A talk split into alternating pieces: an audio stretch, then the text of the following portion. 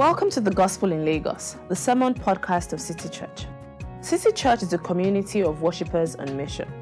We exist to catalyze a gospel centered movement that renews Lagos spiritually, socially, and culturally. You can find out more about us at www.citychurchlagos.com.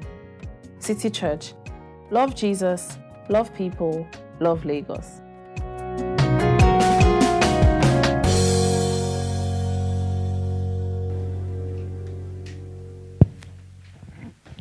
Good morning, everyone. Um, to read um, the Bible reading for today is taken from Matthew 5, verses 13 to 16. And when I finish reading, I will say, This is the word of the Lord, and you're expected to respond by saying, Thanks be to God. Is that clear? Thank you very much. Um, Matthew, 5, um, Matthew chapter 5, verses 13 to 16. You are the salt of the earth. But if the salt loses its saltiness, how can it be made salty? It is no longer good for anything except to be thrown out and trampled underfoot. You are the light of the world. A town built on a hill cannot be hidden. Neither do men, neither do people light a lamp and put it under a bowl. Instead, they put it on, a sta- on its stand and it gives light to everyone in the house. In the same way, let your light shine before others, that they may see your good deeds and glorify your Father in heaven. This is the word of the Lord.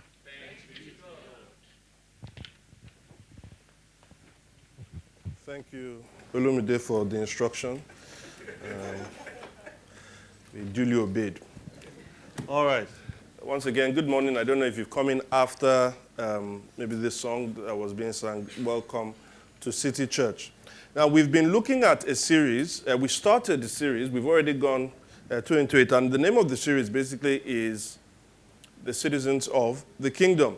Now, the reason why is we are looking at Matthew 5 7. But before that, if you read in Matthew 4, verse 22, 23 to 25, it says that Jesus Christ, after he had been baptized um, in the Jordan, in the river by John the Baptist, and the Spirit descended on him, and after he had um, gone to temptation with the devil. He started his ministry, and his ministry really had one content. He was proclaiming the kingdom of heaven or the kingdom of God. Now, he proclaimed it, but he also demonstrated it. And those two things draw crowds, and there were many people around him. And if you read in the beginning of chapter 5, there were many people around him because those things draw crowds. But in order for people not to misunderstand what the kingdom was about, he then decided to give a teaching on it. And that teaching has come down to us as the famous Sermon on the Mount from chapters 5 to 7.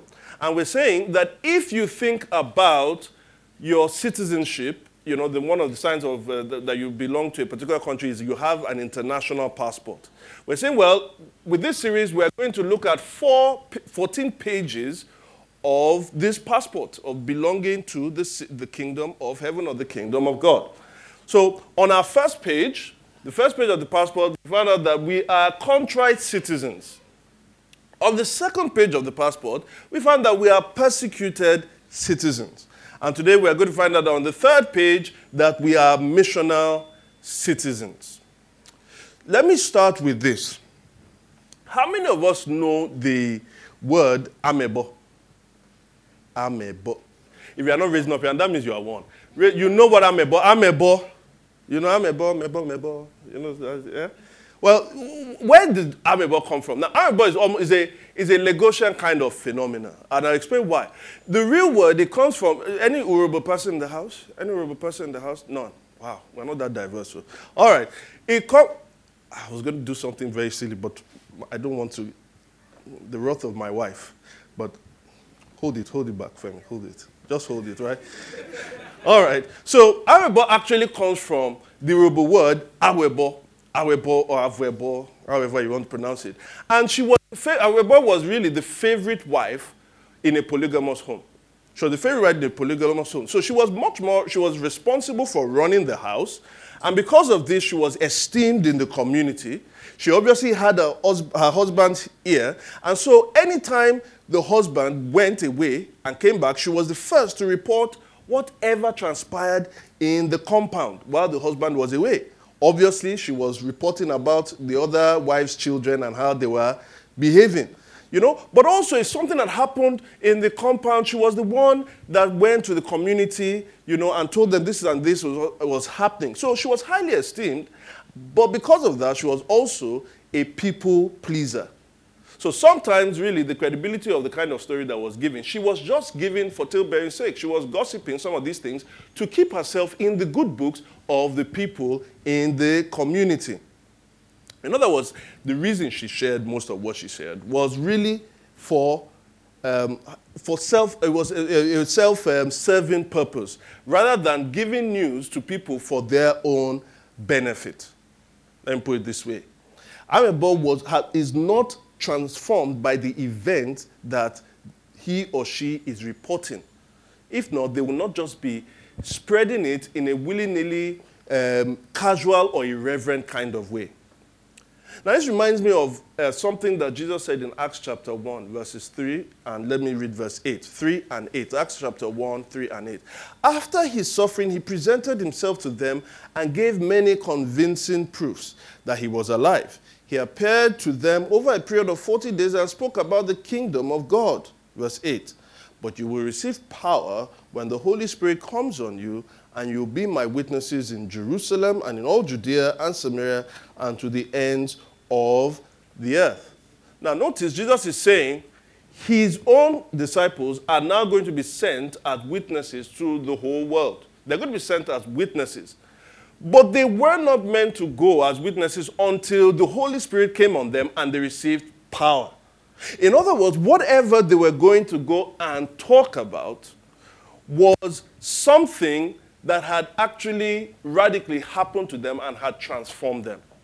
In other words, when they go out witnessing, they are not meant to do it like an amebo, who is not transformed by what they have heard, but are doing it for self serving purposes. Rather, the people or the witnesses of Jesus are meant to go out, having been transformed for the benefit of others.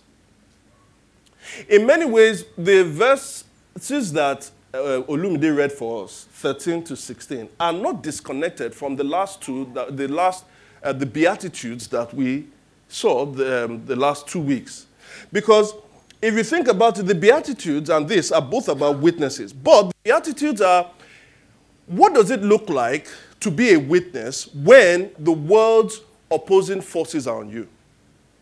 Being a witness when the world is, uh, is having its effect on you.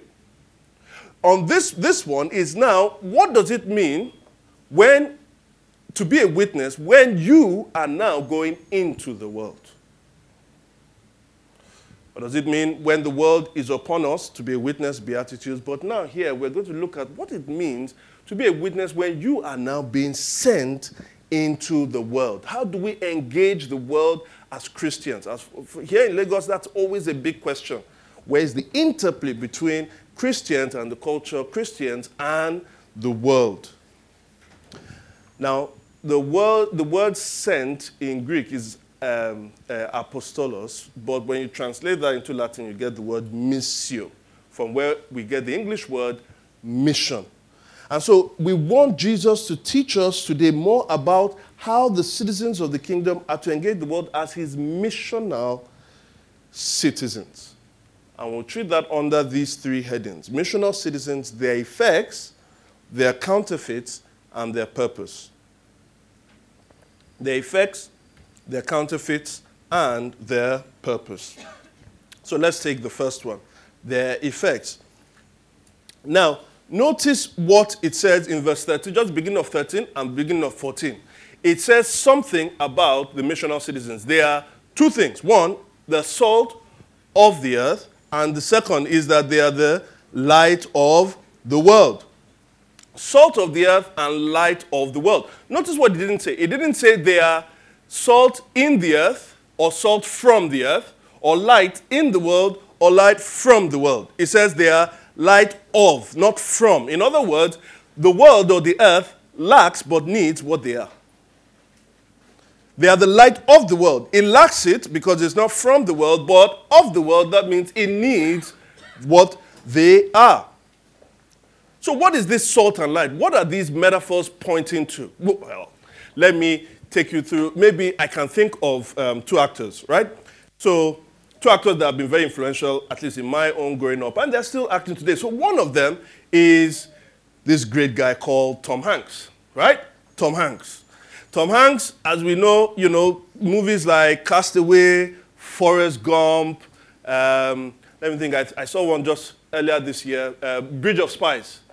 Now, when you think about Tom Hanks, Tom Hanks movies, and most of them are done with Steven Spielberg, you think about a fantastic narrative, isn't it? And you think of killer acting, right? He's, I mean, he really enters into the part. He's, he, the dialogue in the movie is always fantastic. You never really think of Tom Hanks as killing people. You think of him as, you know, maybe as a lawyer or maybe like a spy, like in the one I watch, you know. He, he's, or like a detective or something. A lot of dialogue. Which reminds me of another actor growing up, and his name, we used to call him the Muscles from Brussels, because he was from Belgium. His name Jean Claude Van Damme. I mean, look at that physical specimen. It reminds me of myself back in the day. you know? But let's leave that aside. Again, you know, I don't want to go down this whole theme of my perfection and all of that. But you remember some Van Damme movies? One big one that comes to mind, I think that's where this is taken from Kickboxer, right? Um, Van Damme it was all, again, he was from Brussels, so it was the muscles from Brussels. He was, it was all brute force, action, killing 250 people, you know, just with a, with a, cho- a karate chop like that. Do you remember his acting? No, no, you shouldn't. It was absolutely dreadful. Dialogue, I mean, you know, he was still struggling. His English to even command it, it was just bad. His dialogue was, his action was top notch. His dialogue was terrible. And Jesus is saying that assault and light, we should be more Van Damme than Tom Hanks. He says salt and light, and later in verse 16, he says that, that men may see your good deeds. It's all about deeds. In engaging the world, it's all about deeds in this verse that Jesus is saying, at least first and foremost. Let's talk about salt. In ancient times, for uh, salt was what our deep freezers and uh, refrigerators do for us today. It was acting as a uh, um, preservative for food that would otherwise decay. You have food, you want to keep it the next day or three days after, you put it in salt. In other words, what Jesus is saying is that this world would naturally decay. It's already naturally decaying. But Christians are to perform good deeds that stems that decay. If you are a Christian and you're living in accordance with the Beatitudes, you are meant to bring integration where you see disintegration. You are meant to bring reconciliation where you see strife. In other words, if you see people's lives falling apart, as Christians, you are not meant to retreat. Have you ever been, have you ever seen when people are fighting, are you that person that says, you know what, it's time to go? It's time to go. I don't want to, you know, because once people start throwing blows, you may get into the crossfire. I remember when we were in secondary school. If two people, you know, let's say Emmanuel and I, something happens. Emmanuel says, Can my that Femi guy is stupid? Hey! Then Bola will now come say, Hey, Femi, Kai! You will not believe what Emmanuel said. Emmanuel said that your father is insane. But he said, if it's me, oh, I will never be able to take it. Me, Jegba. Hey! So Emmanuel said, Femi, did, did, you, did you say, my father, but your mother is, eh? And then Shegun comes in. And as me and Bola and Emmanuel are about to um, get into it, obviously we know that won't be a contest. Um, but as we're about to get into it, Shegun now comes in and he won't say, No, guys, this is not the way it should be, is it? And then Bola just slaps Shegun. Pow! Who called you into this thing? All right, well, look at, I, have set up, I've set up something like the whole thing is about to work and you are. as Christians, we should neither retreat and say it's not my business, nor should we be the ones who say, okay, well, I wasn't the one that started it, but man, this is going to be really good. And we start to spectate. The world is already decaying. And as Christians, we are meant to step in and say that we want to stem that decay. You have friends, and sometimes the marriage is falling apart because of certain misunderstandings and miscommunication. You'll be like, mm, you know, Femi and Tosin, that's the way they are. I I don't want to. This one now, because you call and then you have to spend from 9 to 11, and maybe that 9 to 11, you now realize you have to drive to their house, and then it's 1 a.m., and then I, I still have to go to work the next day. Well, I beg, God will be able to, I'll pray for them. Why? Because we know this that when you have to act as salt, it costs you. But Christians are the ones who say, I will step in precisely because it costs me, but because I am salt. Ask yourself this question. If you were to leave your place of work today and they did not replace you with anyone similar to you, would that place start to disintegrate, even if it is small by small? Are you an agent of peace? Are you an agent of reconciliation where things naturally will be disintegrating? Or we think about it communally, though we're a new church, but we are, we're growing. I believe and I hope that when we are plugged into a community very well and much more established, that we will be so effective in the community that they say this. If City Church should leave this community, the government will say we probably will have to raise taxes. Because we are salt. With the good deeds that we display, we are preserving an already decaying world. This is why it says, for Christians, people who are mourning, what should we do? He gives thanks to the God of all comfort who comforts us in all our suffering so that we are able to comfort those who are suffering with the same comfort that we have received from God. We go in to stop the decay. Another metaphor he uses is that we are the light of the world. The light of the world. Now, notice again, it's not the light from the world. Why? Because it means that the world is a dark place. It's an observably dark place, and you know it. What moves the 24 hours news cycle? Do you know that the only time when there's an avalanche of good news huh, is when people have gone on holiday, Christmas time? when the best newscasters are not there, they just put, eh, somebody in this part of the world did this fantastic thing that helped the community. No, what drives the news cycle is bad news. All around. Another shooting, another suicide, bombing, another person that has been uh, uh, caught for corruption, stole this amount of money. Another divorce in Nollywood.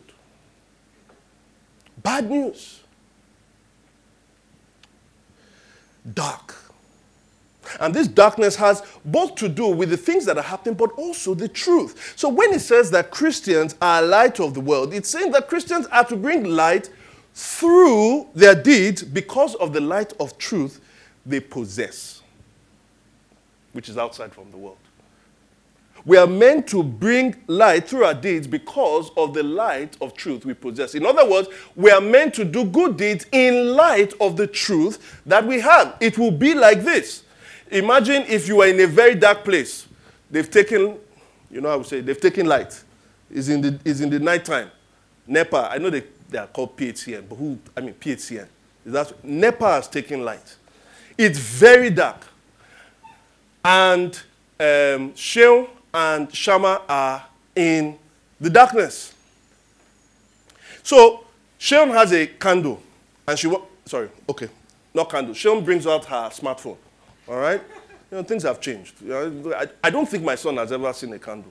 You know those white, you know those white candles. The only candle I think he's ever seen is he did his birthday recently. He said, "Mommy, should help him buy a candle." So we bring out our smartphone. So Sharon brings out her smartphone. Uh, Shama doesn't have a smartphone. Don't worry, it's not a prophecy. Huh?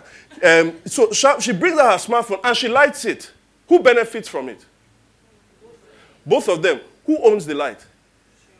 The fact that Shama is benefiting from the light does not mean that he has the light.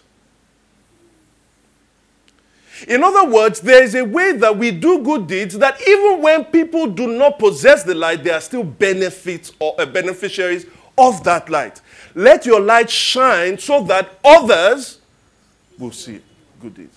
They benefit from it. It says that you put the light on an elevated place so that all who are in the room, they were not the owners of the light.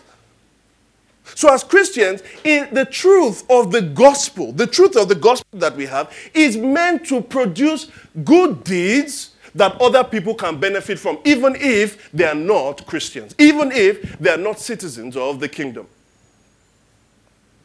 Let me give you six examples from six metaphors of the gospel. You see, when you think about the gospel, there are different metaphors in the Bible about those, uh, how you can see the gospel. So there are more than six, but I want to give just six examples of things we do in light of the truth that we have that can bring benefit to the world. Number one is we are adopted, isn't it? Because of what Jesus did, the Bible says that we are now adopted as sons of God, co heirs with Christ. So, because of that, Christians who are adopted work for adoption of orphan, orphan kids, kids who are abandoned. We can work for the adoption. We can adopt or we can help the adoption agencies to find parents. Number one. Two, because in Christ, it says that um, um, it is for freedom that Christ has made set us what? Free. In other words, when you were not a Christian, you were bound by the yoke of sin, the power of sin, and Satan, and all of those things. But in Christ now, He has defeated the powers, He has taken us out of slavery. And so, for that, we work for the liberation of sexual slaves, of child slaves, all of those things. Number two. Number three, we can work for the just, justice for the innocent, whether they are imprisoned unfairly or for the oppressed in our society. Why? Because we have been justified by faith. Because you have been justified by faith, you now have peace with God. Number four, it says that in Christ, the middle wall of partition has been broken between Jews and Gentiles, and now in Christ, there's, there's therefore no Jew nor Gentile, and there's therefore no Yoruba, and there's no Hausa, and there's no Igbo, all of those things. It's not saying that they, you are not Yoruba. It's saying that in terms of uh, uh, the relative importance in light of Christ, um, your ethnic uh, backgrounds do not play as important as a role in distinguishing you from others. So, because Christ has broken down that wall and has created a new man in him through the gospel, we as well can work for ethnic reconciliation and the tensions that work in our society. You see that? Light of the world. Number five. It says that because of the stripes of Christ, we have been what? Healed. And so we can with miraculous powers or without miraculous powers, if you don't have miraculous powers, you can go into the hospitals, you can pay for people's bills who are not getting treated because they can't make it up. I know some justice uh, uh, some of our gospel communities did that for their own justice initiative in December. And number six, wait for this. You can give seed funding to credible low, uh, credible entrepreneurs who have low, uh, uh, they don't have a huge social network of people to be able to fund their businesses. They're credible. You can give them seed funding. Why? Because in the gospel, God sowed the corn of wheat of his son. Because if he did not die, then he would not be able to have more or more, more uh, others that come after him. So, in other words, because of the truth, the light of truth that we have in the gospel, we can perform good deeds in the world around us. That's the first point the effects. Second, they are counterfeits.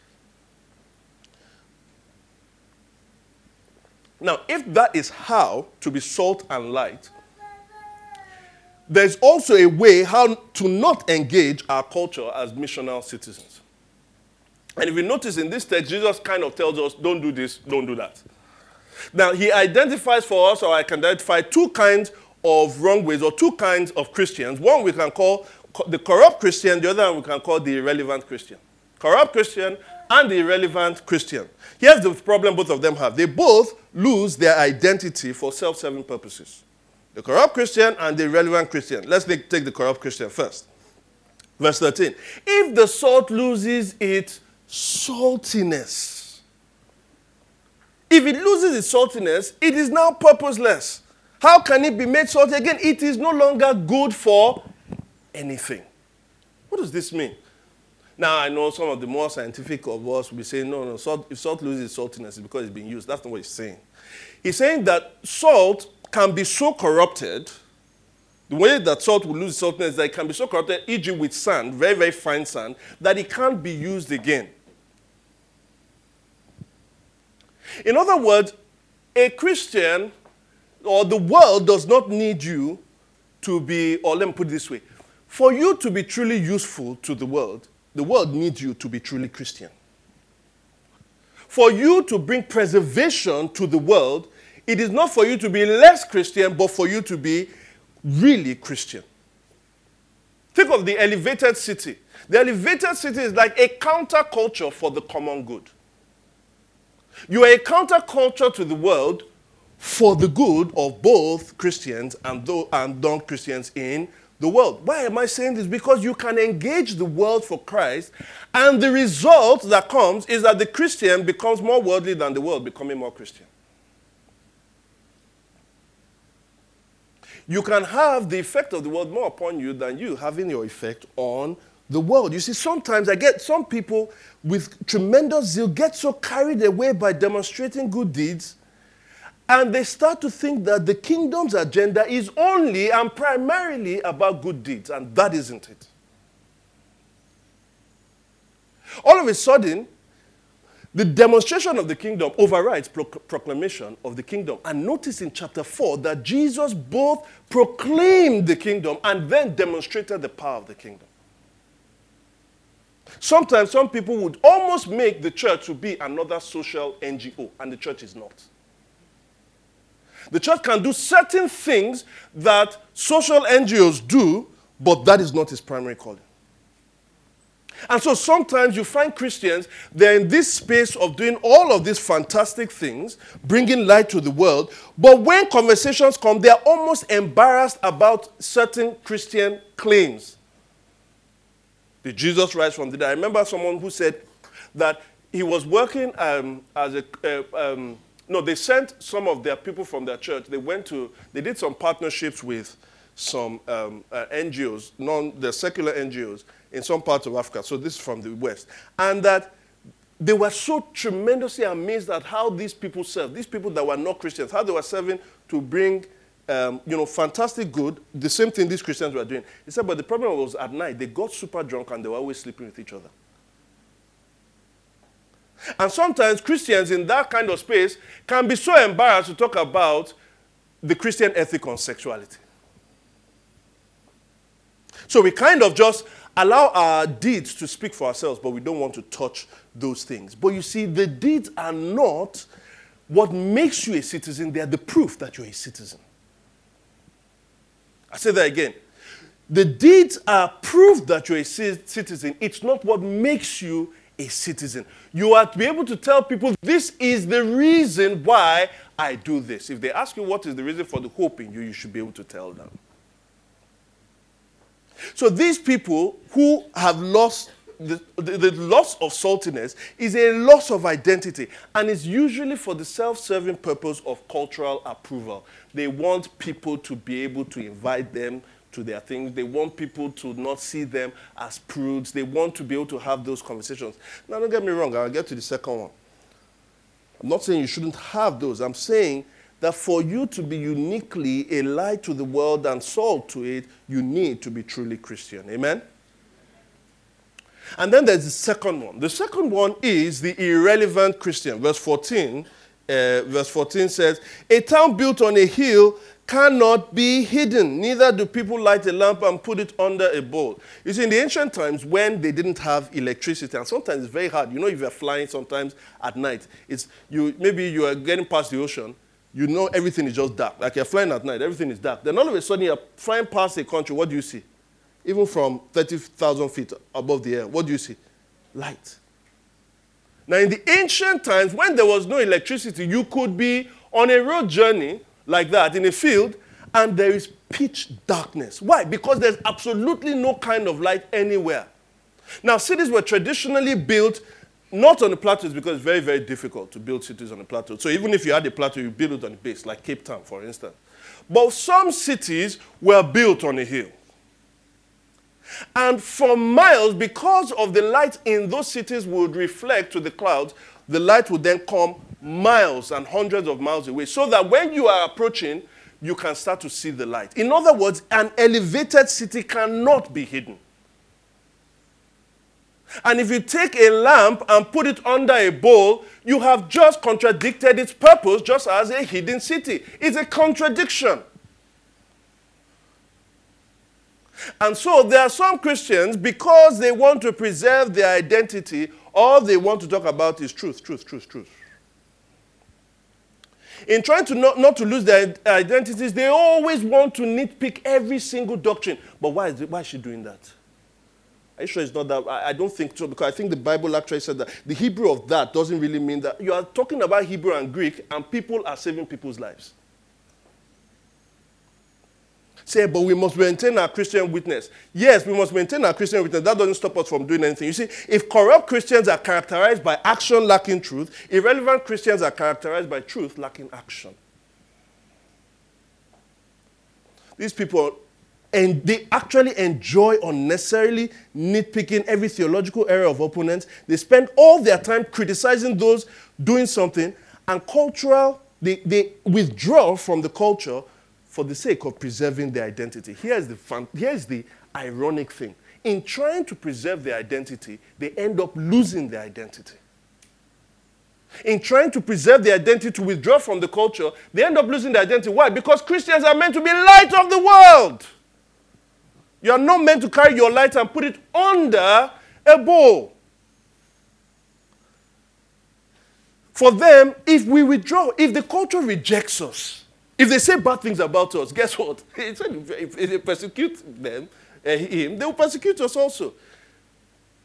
But they are not being persecuted because they're actually living as Christians. They are being persecuted or they are being withdrawn because people find them to be weird and obnoxious. So, like, yeah, good riddance to bad rubbish. Please stay away.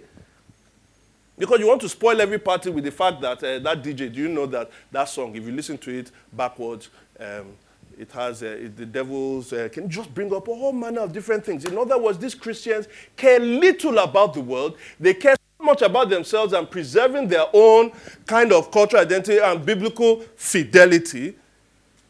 And so for them, cultural rejection is something that they crave. And so they lose their own identity. Now the lamp is veiled. The other one lost their identity because the salt is unsalted. These ones lose their identity for the self serving purpose of cultural rejection. Guys, there's a better way.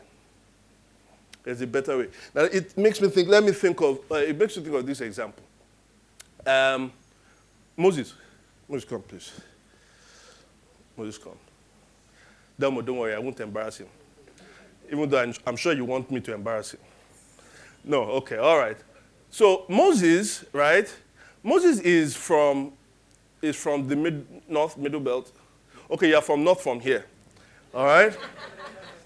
so Moses comes from um, from you know the, the middle belt, but you know you can speak Hausa, right? And there are certain um, cultural influences of um, of the Hausa that has come to you, right? So it makes me wonder, you know, this thing, this, this cereal, this cereal that we ground, uh, that, we, that they make uh, from corn, right? They grind, they blend corn and all of that. I think it ferments a little bit. It can be white. You can use millet, it will be brown. You know that, that, that cereal I'm talking about, right? Very nice, creamy. Some people put milk inside it and all that. What's it called? What's it called? What do you call it? No, no, no, no, no, no. No, no, no, no, no. This one is like, uh, no, no, what, what do you call it? Well, no, no, is that what you call it? Is that cocoa? What do I call it? Akamu. Akamu. Akamu. Uh-huh, akamu, right? Okay. All right, do you know what akamu is? right, you Hausa, uh, sorry, no, no Hausa. I'm sorry. Akamu, right? I have a problem with that. That it's not akamu. it's called Ogi. right? It's called Ogi. Who has a problem with it being called Ogi? Nkechi, what do you call it? Eh? No, it's Ogi. No, no, no. I'm, i can tell you. I'm serious. It's Ogi. You see, what some of you don't know is that my wife, thank you very much, Moses. My wife is like Moses. My wife actually grew up in the middle part of Nigeria. She's Yoruba by Yoruba by name, but she really isn't Yoruba. And this has been a big issue for us all the years in our marriage. Right now, we are trying to, it's a tussle. I mean, you should see, for me, it's a very important thing. When my children say, Daddy, I want to, they're, they're not trying to settle on pap. I mean, that is so, such a boring name. Why would you go with something like pap when you have what? Ogi, not akamu. Emmanuel, be careful. Have not confirmed you. But the truth is that Moses comes and he brings Akamu in a place like Lagos, where is a very cosmopolitan place mixed with so many different ethnicities. If Moses and I are going to get along, there somehow has to be, for, for Moses to be a helpful friend to me, I want Moses to be an English speaking middle belt man. What do I mean by that? For the richness of this diverse that is called Lagos to continue, he needs to be an English speaking middle. Can I just say Hausa? I'm so sorry, right? I'm so sorry. An English speaking Hausa man. I'm trying to be PC, but it's not working. All right, we'll apologize after. He has to be an English speaking Hausa man. Why am I saying that?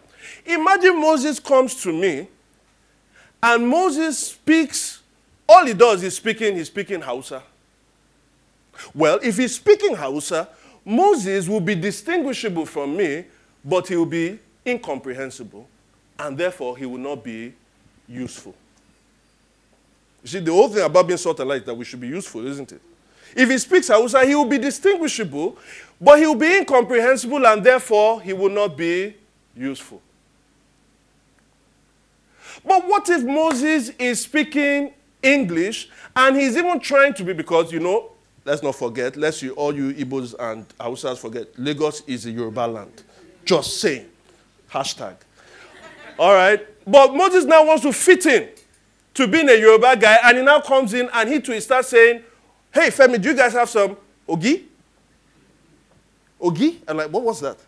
It's Ogi. Eh, oh, that's why I said Ogi. And he, he's trying to fit in as a Yoruba guy. He speaks the language that I speak. Moses becomes comprehensible but not distinguishable. And in many ways, for the diversity of Lagos, he then is what? Not useful. In other words, for us to enrich the society that we have, we need to both be comprehensible, yet at the same time distinguishable. If you are an unsalted or corrupt Christian, you will be comprehensible, but you will not be distinguishable, and therefore you will not be useful. That's what verse 14 says. There is nothing it can be used for except to be thrown outside and trampled underfoot. But if at the same time you are an irrelevant Christian, you will not be comprehensible even though you've made your point you are very very distinguishable you will still be you will still not be what useful. Being salt and light is that on the one hand for us to be preserving the world and for us to be light to the world the world needs us to be against the world. We are against the world to be for the world. The world does not need another decaying culture. The world does not need another dark culture. The world needs salt and light.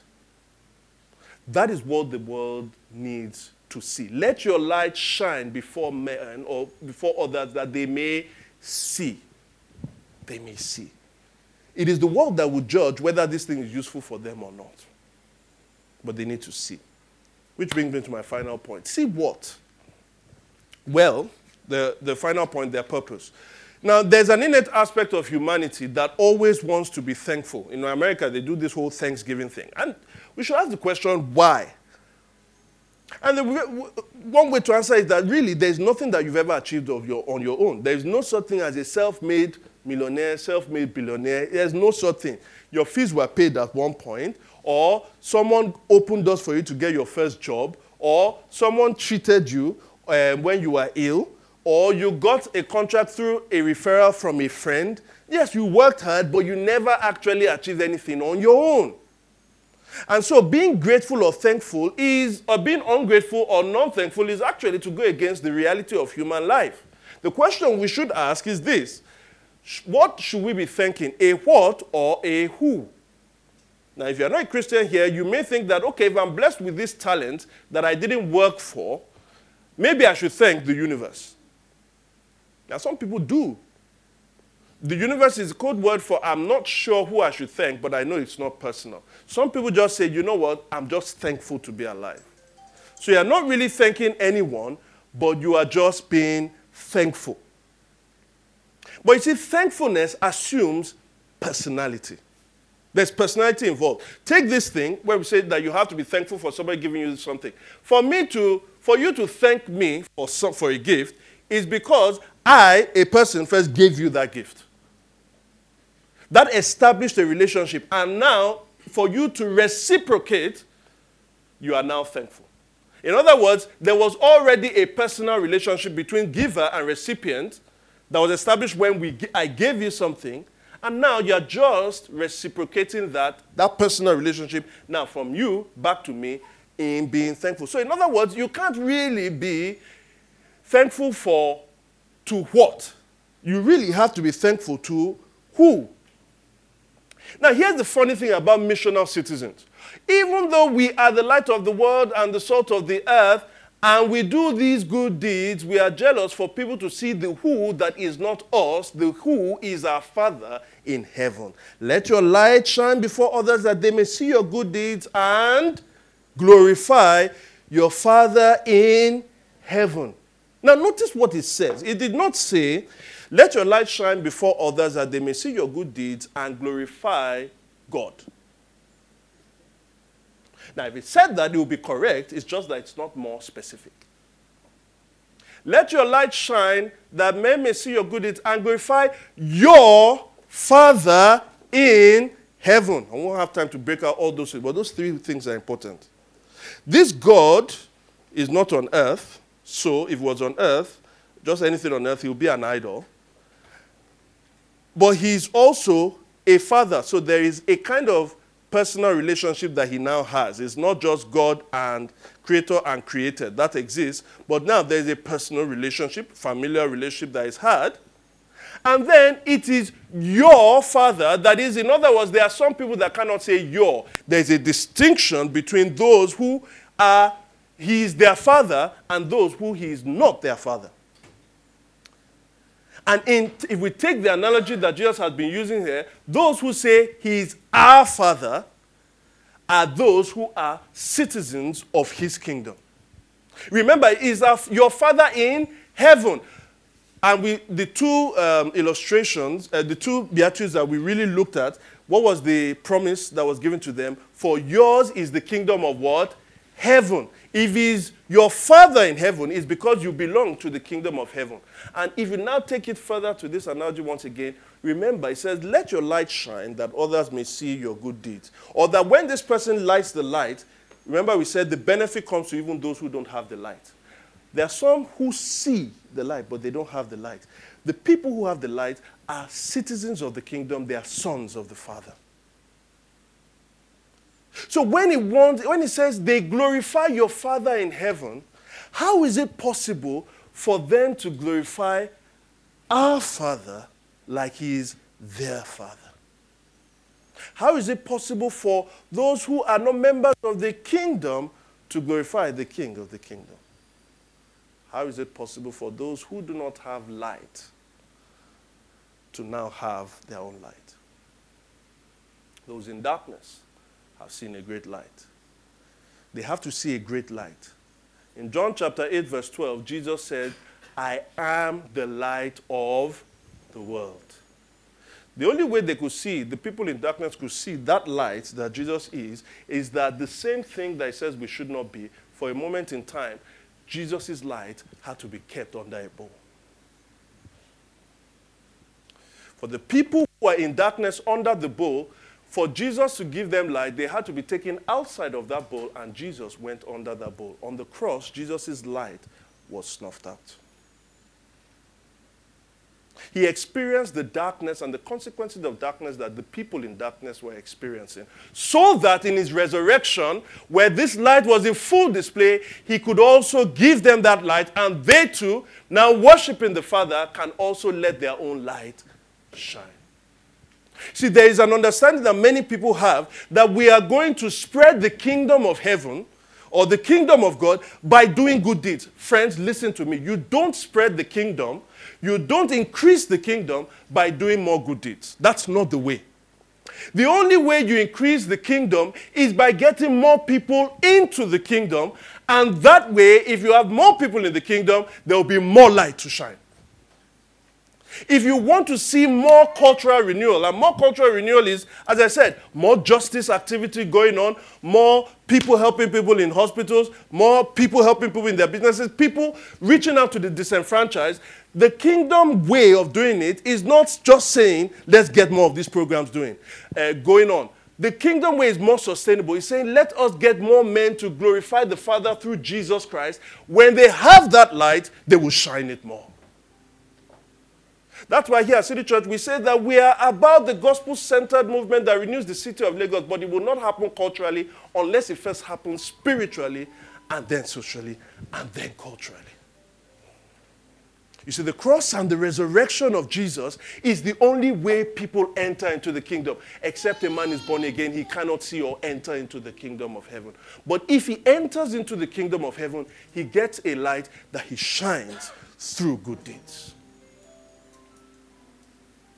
As we accept Jesus as the light of the world, He gives us His light so that we as well can become the light of the world. Let us pray.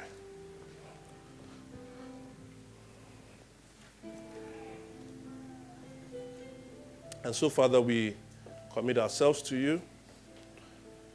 We commit our hearts to you. And we commit our mission to you. Help us to be light. In Jesus' name we pray. Thank you for listening to the Gospel in Lagos.